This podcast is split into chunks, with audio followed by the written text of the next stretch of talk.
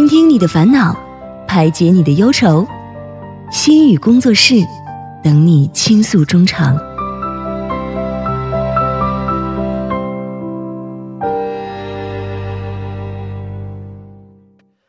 何以解忧，唯有心语工作室。心语工作室又在每周日晚上和您如约而至了。那么我们很高兴请到两位嘉宾，顾新宇老师和赵思维嘉宾。今天呢，将会由思维为大家带来两段情景介绍，之后再由我们的顾新宇老师和大家一起从心理学角度分析和讨论一下情景对话中出现的问题，给我们正确的问题指导。同时，诚挚邀请各位听众朋友参与到节目当中，把您的困惑通过以下的参与方式发送给我们。那么，您的故事将会在下一次的心语工作室当中呢，邀请心理学方面学者为您解忧的。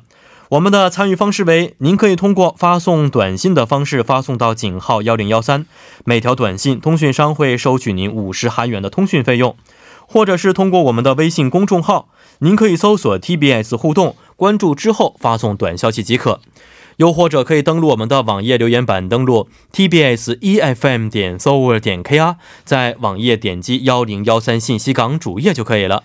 同时再为大家说一下我们节目的收听方法。您可以通过调频 FM 幺零幺点三，或者是通过我们的网站 TBS EFM 点 s o u r 点 KR 中的 EFM 首页，以及呢，可以在 YouTube 内搜索 TBS EFM 收听我们的节目。那么错过直播的朋友们，也可以通过网站收听我们的节目回放，还可以通过三 W 点 popbang 点 com。或者是 Pop 棒的应用程序搜索幺零幺三信息港，或者是幺零幺三新星行来收听也是可以的。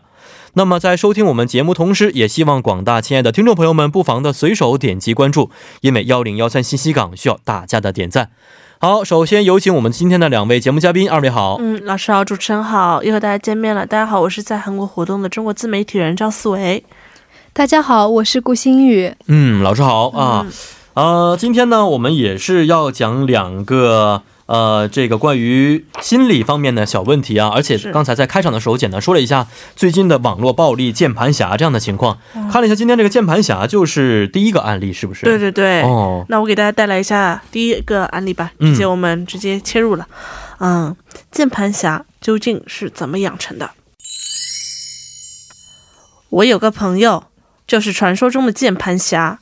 喜欢在网上抨击、骂人、说脏话，看他的家境也不错，学历、工作也不差。我曾经一直以为，喜欢写恶评的人都是那种自己生活条件较差，所以导致心理不平衡的人写的。看来并不是这样。我这个朋友有的时候喜欢煽动种族歧视问题，嘲笑他国人民生活不尊老爱幼，满嘴脏话。有的时候看到女性受到家暴的新闻，他就会留言说：“哎，这种不洁净的女人呢，就该打啊！你说男的人其实赚钱呀，太可怜了。”然后看到网上一些男模特的视频，就会留言说：“哼，这种脸还好意思出门啊？你妈妈不会拦着你吗？”哪怕看到一些风景，他都会说：“这种地方谁要去？”然后看到每某个国家的外国博主就留言。哎，又来我们家骗钱了啊！又来我们国家来骗钱了，赶紧滚回你的国家去！之类的话，导致他的号也被封掉了好几次。老师，我问一下，究竟是什么样的人会成为负能量的键盘侠呢？嗯，好，呃，其实很多朋友在上网的时候啊，就会留意得到啊，像案例中的这个朋友的朋友啊，这样的人，其实。我们都俗称为键盘侠或者键盘手，是不是？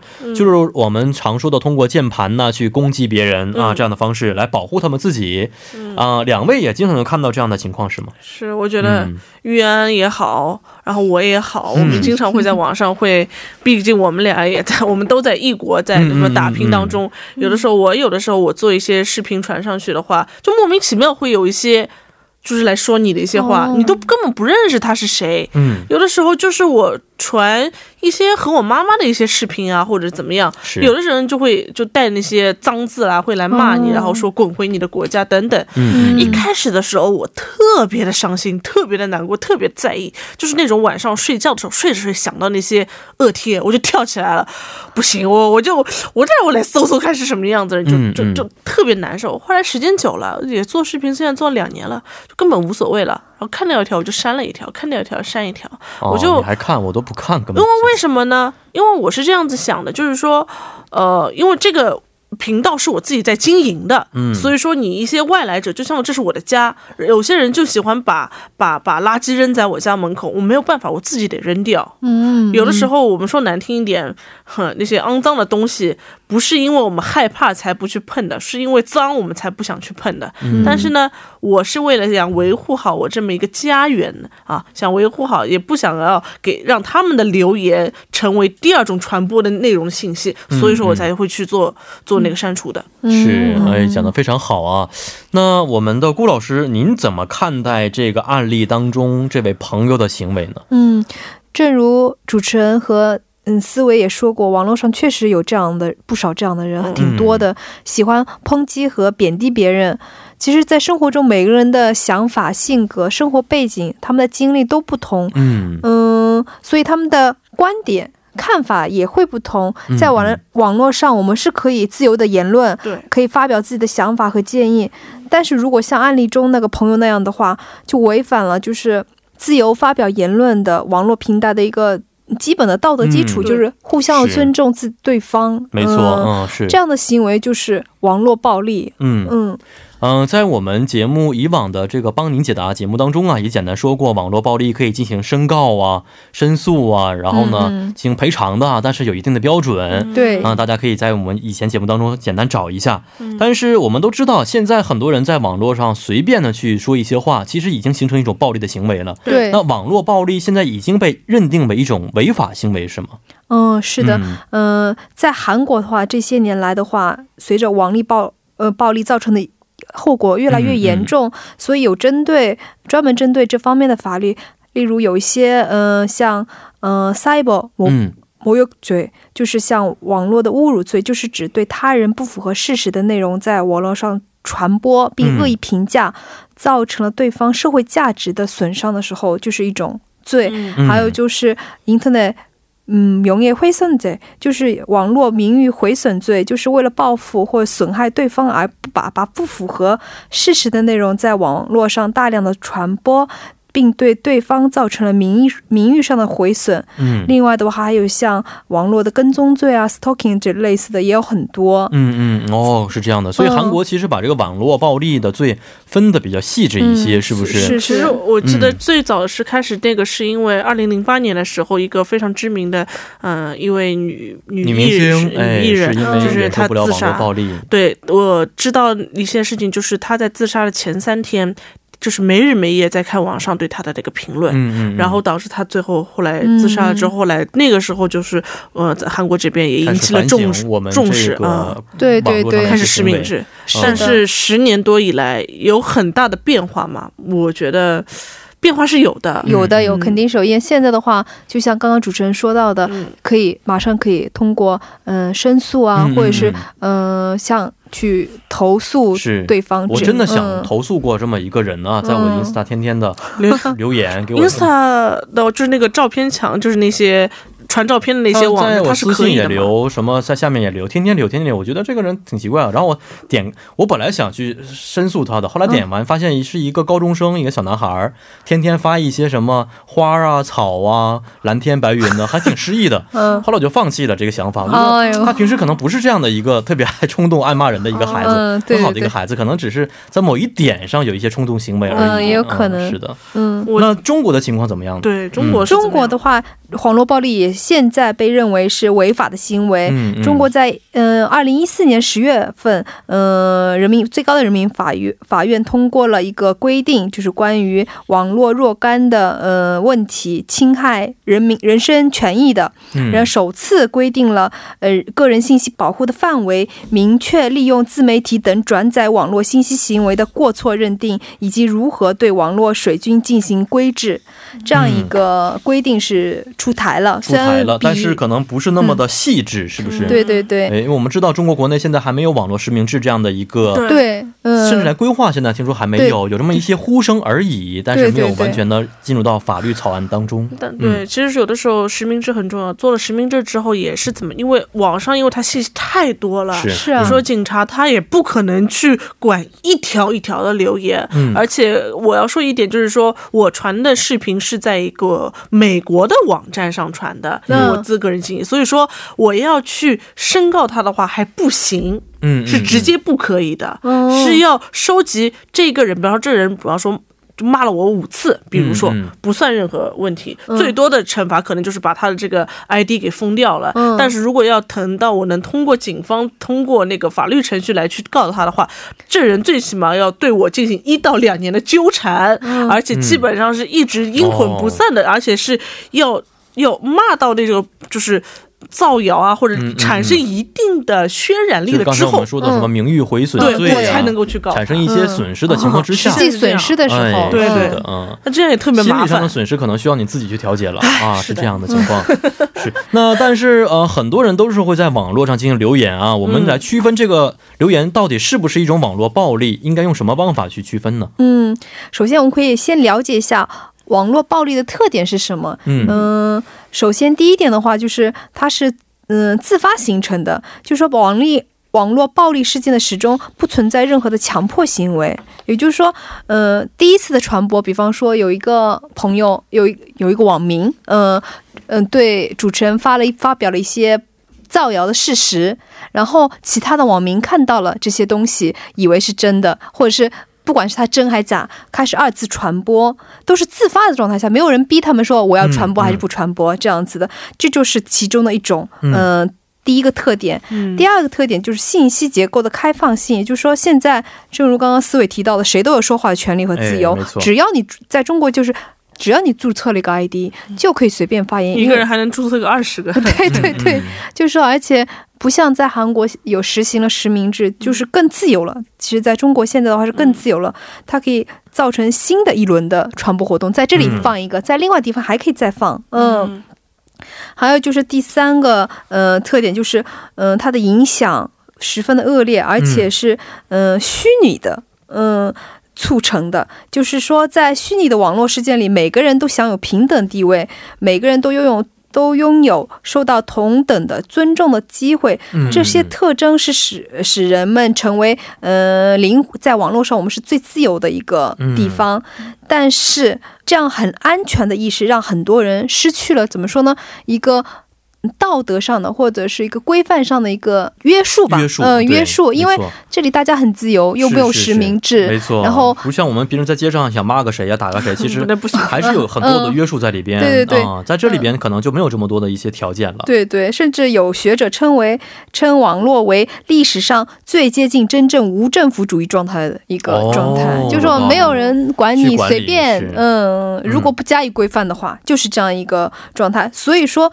如果网民的诚信意识，就自我的道德水平没有，就是很容易在这种地方迷失，嗯嗯，受到影响，呃，受到诱惑，然后听从一些无，就是不知道是真的还是假的，嗯，就是一些传闻、流言、诽谤等等等等，就可以大肆的宣扬，相信去扩，就是散播，对，这样子也是一个。然后最后一点就是，嗯，容易这个万一被散播的话，它的后果。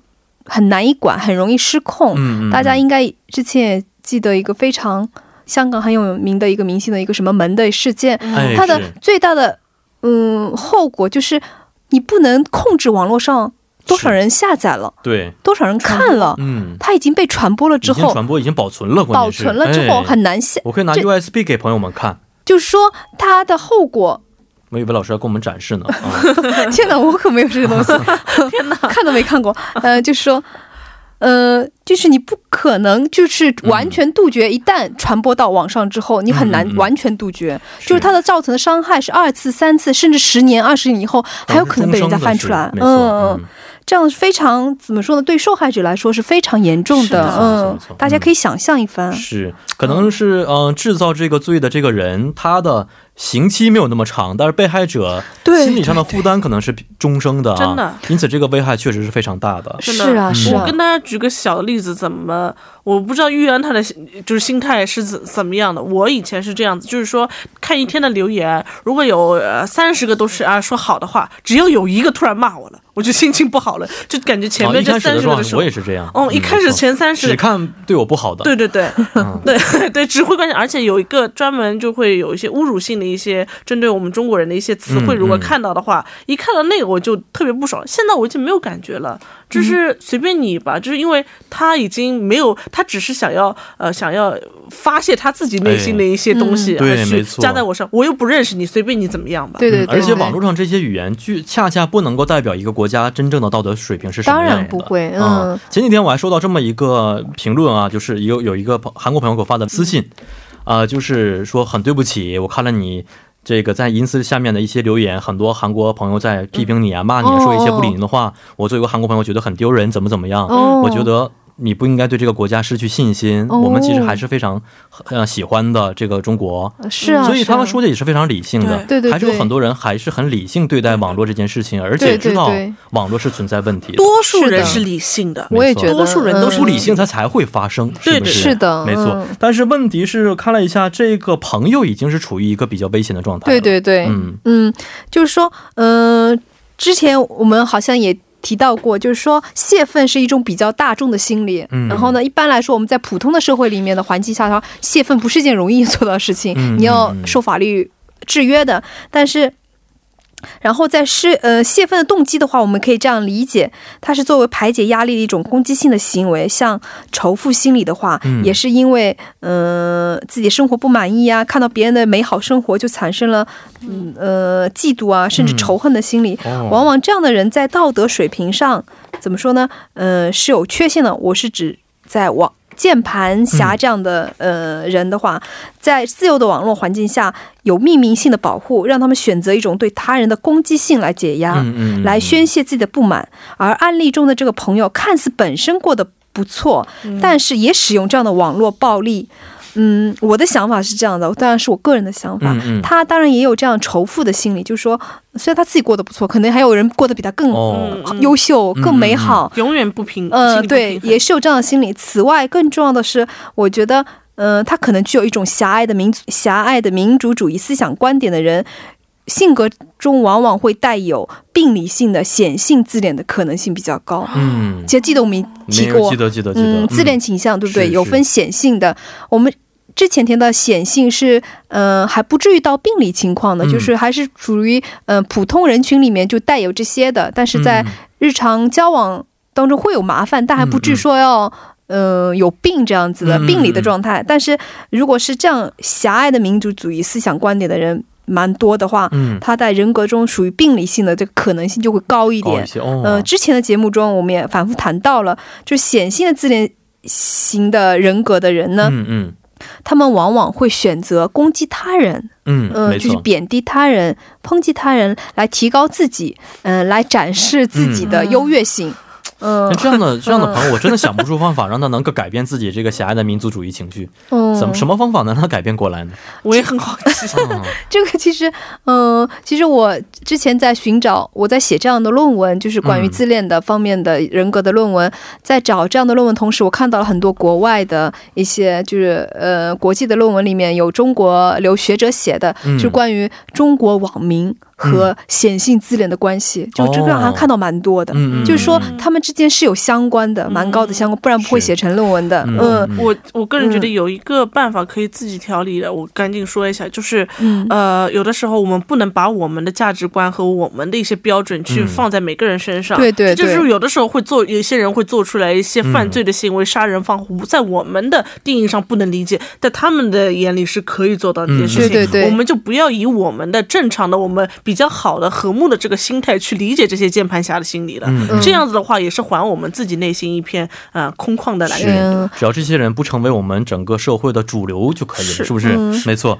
好，那么说到这儿，让我们简单稍事休息一下，之后再回到今天第二部节目当中，送您一首歌曲，是来自张碧晨演唱的《下一秒》。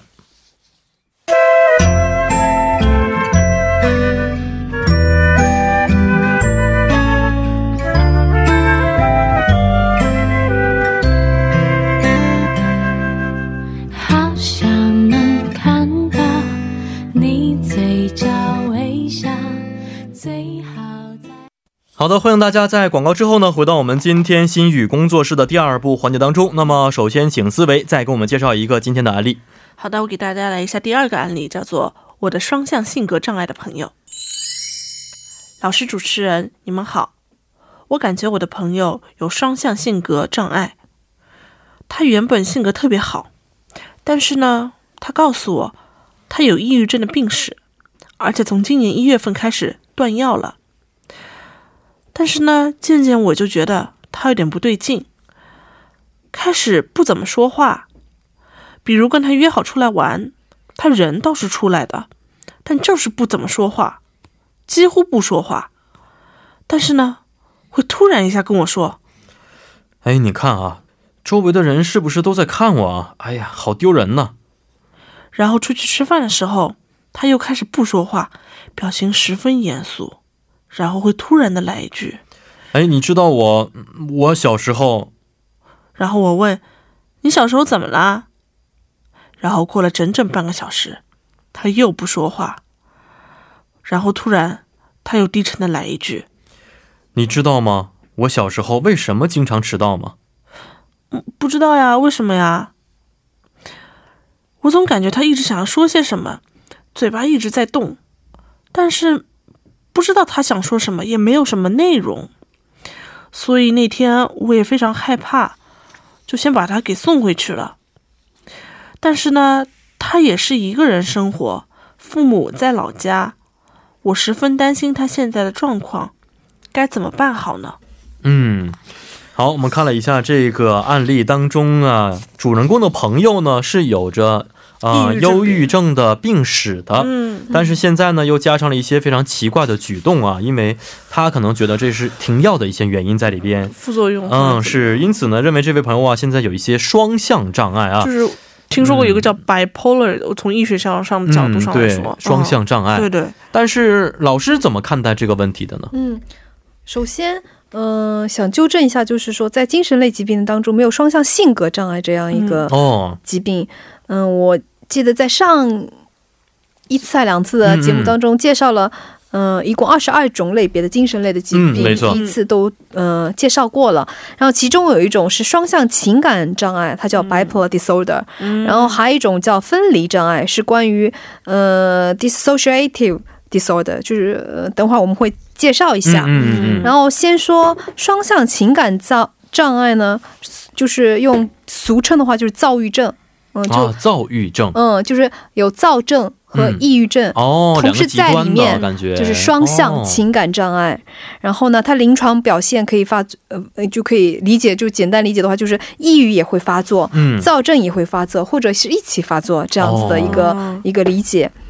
哦，然后好痛苦的一个病。嗯，其实诊断抑抑郁症和双向抑郁障碍是还是蛮困难的，因为如果你不知道。嗯，这个患者之前有没有过躁症或轻躁症的那个病史，或者这样一个经历的话，很容易一开始如果他是出现抑郁的状态来的话，就是一般会诊断为嗯抑郁症这样子，就简单向的抑郁症，嗯，抑郁症这样子。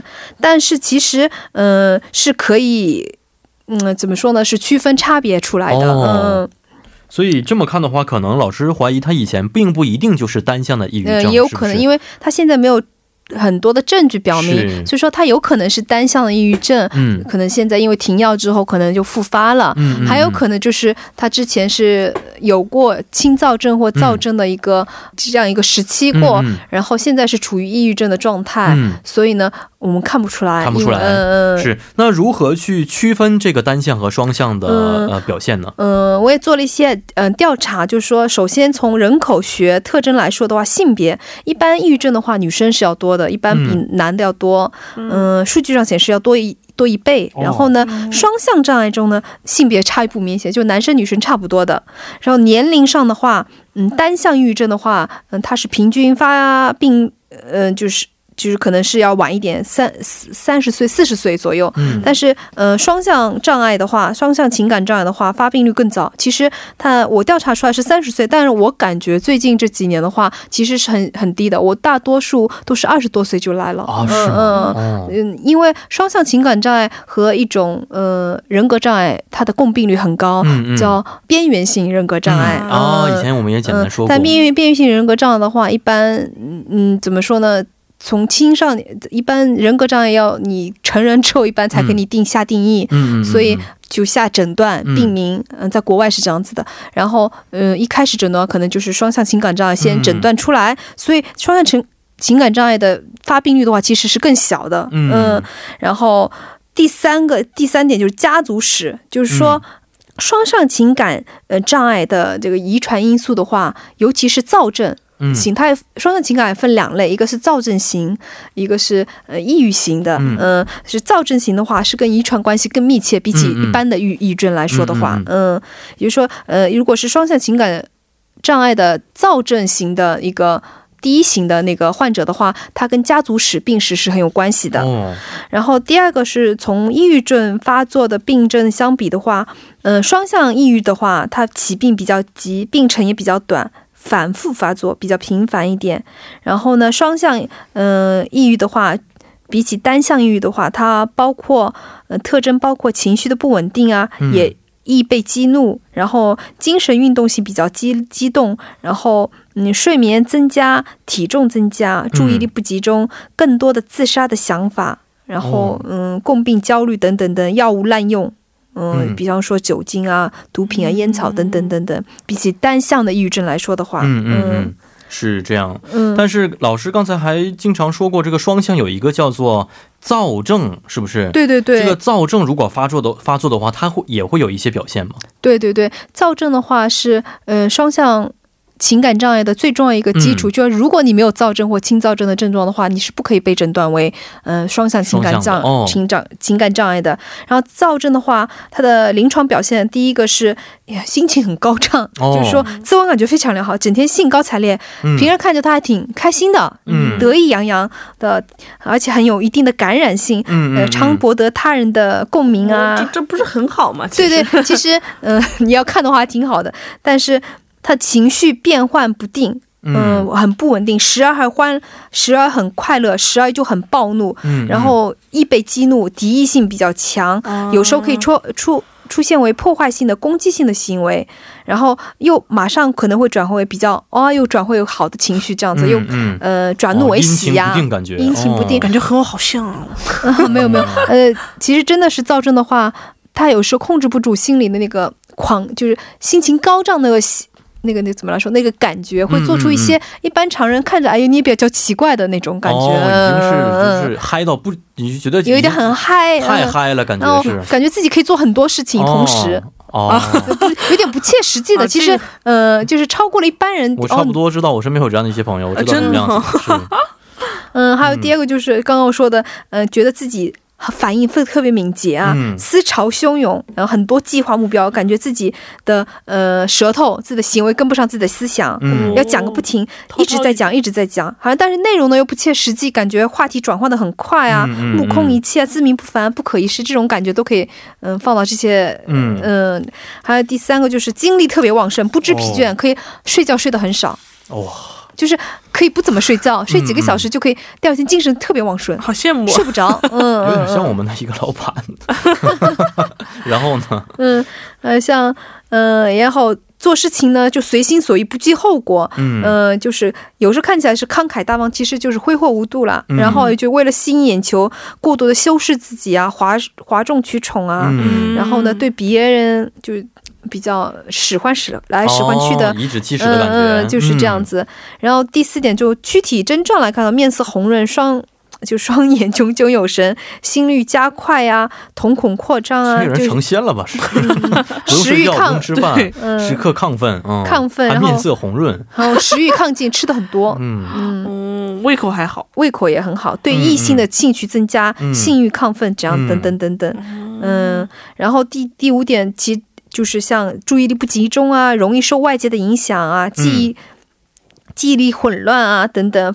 尤其呃发病严重的时候会极其的兴奋躁动。嗯。有时候最严重的时候是出现和精神分裂症类似的症状，就是听幻听啊，哦，嗯，这样子的幻幻听啊、幻觉这样子的，幻觉不至于，幻听会有的，然后呃哦。冲动性的行为啊，嗯。一些错觉啊等等等等。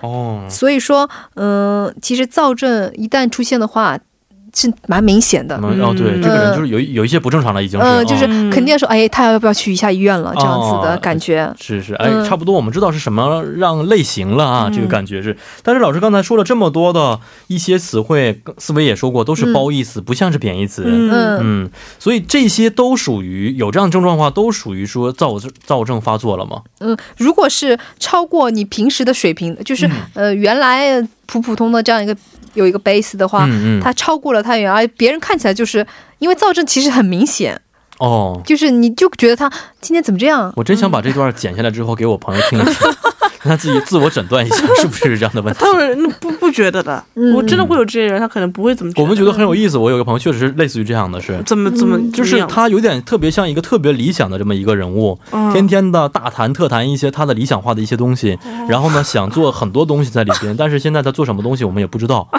每次见面的话，就是精神很旺盛，然后呢总是有说不完的话，只要跟他在一起，大家都不用说话的。嗯，他一直在滔滔不绝在说话，嗯，嗯，有的有内容实质性的内容嘛。也没有什么实际的内容。哦，这有看，其实这样的人有可能只是自恋的表现，就是说啊，我要显示自己一下啊，嗯我是有也也有呃 h o s e 就是那种感觉。对对对对，对也有可能是这样子，也有可能是真的。你因为也要看他观察到具体的生活里面，生活，比如说这个睡多长时间呢嗯，？还有就是你的真的是在躁症的话，真的是会去去感觉去做的，就是说参加这个、哦。参加这个，参都去哦。参加报名参加。是，如果是学生的话觉得一天有四十八个小时才好呢，哦，好多事情要做，可以做这个也可以参做，那个也可以做。嗯，还有刚刚我提到，嗯，这是造证的一个症状，还有一个轻躁症，就是比躁症的幅度要轻一点。嗯、它是也是属于一种临床的症状。嗯嗯嗯、它可以存在，嗯、至少呃数天的那个好几天的心情高涨、精力充沛、活力增多，嗯，有显著的这良自我感觉良好啊，注意力不集中啊，也不能持久。然后呢，呃，社交活动增多，呃，有挥霍啊，然后性欲增强，睡眠时间需需要的也减少了，有时表现为容易被激怒，嗯嗯、嗯容易行为比较莽撞。但是他不不会伴有幻觉、幻听啊这种类似精神哦，症的一些症呃状不会有，有的，是比较嗯轻的相对，但是他对他的社会呃关系啊、社会工作啊的等等，就是学习生活等等也会带来影响，嗯嗯、但是可能不会那么被容易察觉。嗯嗯嗯然后呃，这个轻躁症呢。轻躁症呢，一般是和抑郁性一起结在一起的，一般是合在就是第二型里面的。嗯嗯，就是说，如果是躁症第一型的话，是躁症为主，抑郁偶尔插一下插一下。嗯嗯，然后如果是第二型抑郁为主的话，抑郁是主头，嗯。大部分是抑郁的，抑郁的，嗯。然后中间会有一点点轻，有一段时期几几天的轻躁症的，就是它程度不高，嗯是这样子的。说完之后，我觉得我还真希望在不影响社会功能情况之下，偶尔换一下轻躁症。但是躁是，呃，双向情感躁症，为什么说它双向呢？嗯。它是其实主还是抑郁，抑郁就是说，为主，嗯、哎。他躁症的人或轻躁人，他是带着笑脸的抑郁，就说那里他就是压抑着这太可怜呃，压，就是说怎么说呢？呃一般我们学学这方面就会想，有轻躁，嗯、轻躁症的人比真正的抑郁症其实这个病情来的更严重。哦，嗯是这样的，是。嗯所以老师刚才这个更难治意思就是说，它可以说是一个混合发作的行为，是吗？嗯，就是嗯第三种还有混合发作，就是躁症。嗯，和抑郁症一天里面啪啪啪一次里面同时出现也有可能，嗯这样嗯。反复的狂躁的这样一个感觉，哦，这样也是有这样的情况的，嗯，嗯也是一种情况。然后之前我也提到了，就是说除了双向情感障碍，还有一种分离障碍。嗯，分离障碍其实就是大家影视作品看很多，就是嗯叫什么？双重人格、多重人格，属是属于这个病里面的。我一会儿是律师，下一秒的话，我可能变成老师了，就。不是有一个有部电影叫什么《Twenty 啊，对对对有一个二十二十什么二十三二十三种人格啊？我知道，对知道，对想起来了，对对对，嗯嗯嗯啊，类似于这样的是》，，嗯，就是自己身体里住了很多灵魂，是吗？嗯，住我一了很多人格直以为这个不现实。我一直以为就是说，因为你如果变成其他人格，难道你对其他人格就是失忆了吗？还是啊是啊是，是真的会有这样的？他不知道自己会有很多人格，是吧？就是说，但是这个呃。多重人格或者双向人格的话，嗯，只是属于呃那个分离障碍其中一种分类。它其实有呃怎么说呢？呃，就是呃，比方说会接失去一段记忆的，也是属于这种病的。还有失去身体的一段的呃活动力，比方说明明你的腿啊。呃，是没有问题的，就医学检查出来你没有问题，神经也没问题，肌肉没问题，骨骼没问题，但是你就是动不了了。那有一个人格障碍里边是一个腿部有残疾的这么一个人士，他可能觉得自己腿有问题，就是不是不是不是不是明明没有问题，但是动不了，就是说。分离障碍它有很多种分类，其中一种分类是人格的，就是分裂人，就是嗯，人格分裂障碍。是指是其中的一种分类而已，嗯，行为的一种分裂，还有一个可能是嗯，还有一种是。误导性身体上的，还有一种是身体上的分裂，还有一种是记忆上的，就是记忆一段时间没有了，就去哪里灌了点什么自己都不知道，回来之后，比如说我昨天晚上吃什么，我已经不记得。可嗯，这种吃这个方面应该 不会不记得的。但是一般来说，分离障碍中的这种多重啊或者双重的人格人格。人格那个疾病就属于嗯比较大家听的比较多一点的，其实这只是其中的一部分，嗯，也是属于这嗯。那案例当中的这位朋友啊，老师您觉得他是属于哪一种？嗯，首先案例中的朋友他有过抑郁症的病例，也就是说他曾经有过抑郁症，嗯，然后停药以后出现这样的行为和状态，可以推测的是，如果他没有，因为我不知道他之前有没有过躁症或轻躁症的那个。这就经历吧，历史吧。所以呢，呃，如果排除这些的话，我觉得，嗯，他可能是也也，我也觉得他不可能不太像是分离障碍。嗯，就是可以推测的是，嗯，他的抑郁症可能又复发了，因为他可能，嗯，他的主要的抑郁症的症状就是对外界不太做反应，然后呢。敏感、小心翼翼，然后社会性功能下降，然后不太说话、表达自己这样子的，嗯，可能是可能是出现了这样的一个情况，我我感觉是，嗯。嗯，确实这个案例当中主人公的朋友吧，应该是不是也有过这个抑郁症的病史啊？但是现在已经说已经断药了，已经是，所以是不是我们可以理解成为他抑郁症其实并没有完全痊愈，断药之后引起了现在的这个症状呢？也可能是这朋友他自己想断药，觉得自己卡，感觉。所以也可能是觉得自己好了，也不用再吃药了。这就是很多患者的，尤其是我在呃中国的留学生里面看到的很多朋友就有抑郁症的，就是想断药就断药。哦，是吗？呃，就不跟医嘱医生说，就是你可以，但是可能对医生的不信任，对药物的副作用的一些担忧，因为大多数人还觉得吃药总归好像不好啊，怎怎样怎样这样，所以就有觉得自己差不多就可以断药的这种也是有的。其实，抑郁症患者有追踪十年的研究报道发现，百分之七十五和八十的患者是要多次复发的。嗯嗯，其实，嗯，你要说。嗯，如果真正有过抑郁症比较严重的话，它其实复发率还是蛮高的。所以，抑郁症患者需要进行预防的、预防性的治疗。而且，如果发发作三次以上的话，就要长期治疗、终身服药。为了预防复发，除了药物治疗之外，还有心理治疗啊、社会支持系统的跟进，还有最主要的还家庭，嗯，家庭的环境、家庭的支持是。等等，还有是帮助患者解决生活中。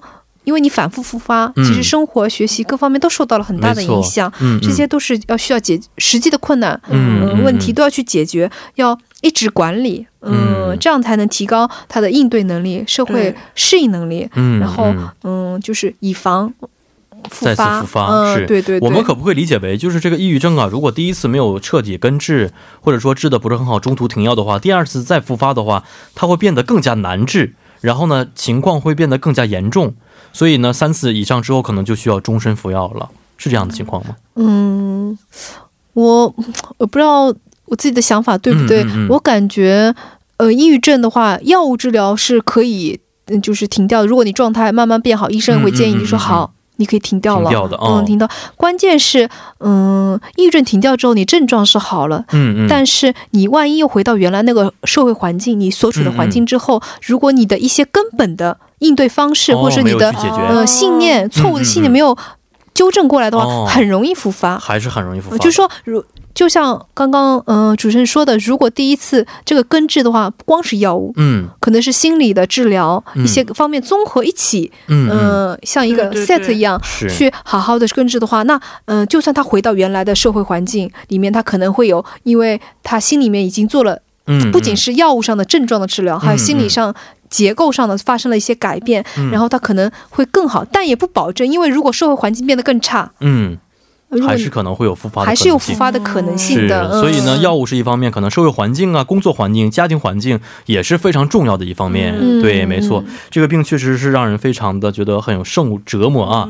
非常多，对嗯，非常多。今天我看了一下，上个星期我们刚刚送走的是莎莎老师，莎莎老师，哎这个星期还有一个惨痛的事实，就是我们顾老师也顾老师是最后要走了一期节目。呃，是啊，那你们俩你怎么没跟我说啊我们节目，我们节目怎么办呢？是。我上次说了，我们就就结束了嘛？哦呃，今天那虽然不会结束的，但是我觉得这 一年多的合作下来之后，确实让我们和我很多的听众朋友学到了很多知识。是啊，是不是啊下一期要送走赵思维嘉宾了？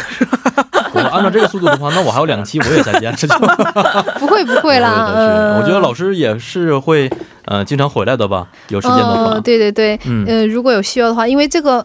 呃新语工作室开始的时候就是我们一起没错呃开始的，啊而且呃这个名字也取得对啊和我的名字也很像，是是是虽然字都不一样啊，。我一开始以为是顾老师的名，嗯不是他的名义来我是一个巧合是一个，巧合因为有两位老师，我这么说的话，可能另外一位老师不认，所以当时没这么说。但是确实是，我觉得是一个偶然的巧合。对敢问。是个巧合。P 嗯 D 这样定节目的名字的时候，嗯。他也不是很还不知道我的名字叫什么，哦嗯。然后我后来看了之后，哎，原来跟我名字音相似，对。但是字不一样，啊对。所以这一年多来，我也投入了蛮多的，嗯，嗯和大家我知道精力，嗯嗯嗯也挺可惜的，因为我要专注，开始专注于我的博士论文，嗯，所以。嗯老师还是在。韩国吗？呃，这段时间还是会在韩国好的在毕业之前的，话嗯，那也祝愿老师可以顺利的通过博士的论文答辩，好的，好然后的，将来谢谢。以新的博士这样的一个身份回到我们节目当中，给我们带来更好的一些内容。是好吧的，谢谢非常感谢那。您。那那我和玉安坐在这边也要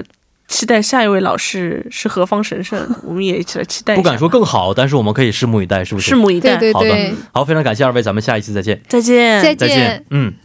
好，那么伴随着今天我们心语工作室的结束呢，到了跟您说一声再见的时间了。节目最后，代表作家尹月和李晶轩以及制作人刘在恩，感谢大家的收听。嗯，最后呢，送给你一首晚安歌曲，是来自 Pakua Ub 演唱的《Gumawa Soyo》。幺零幺三信息港愿成为每晚陪伴您的避风港。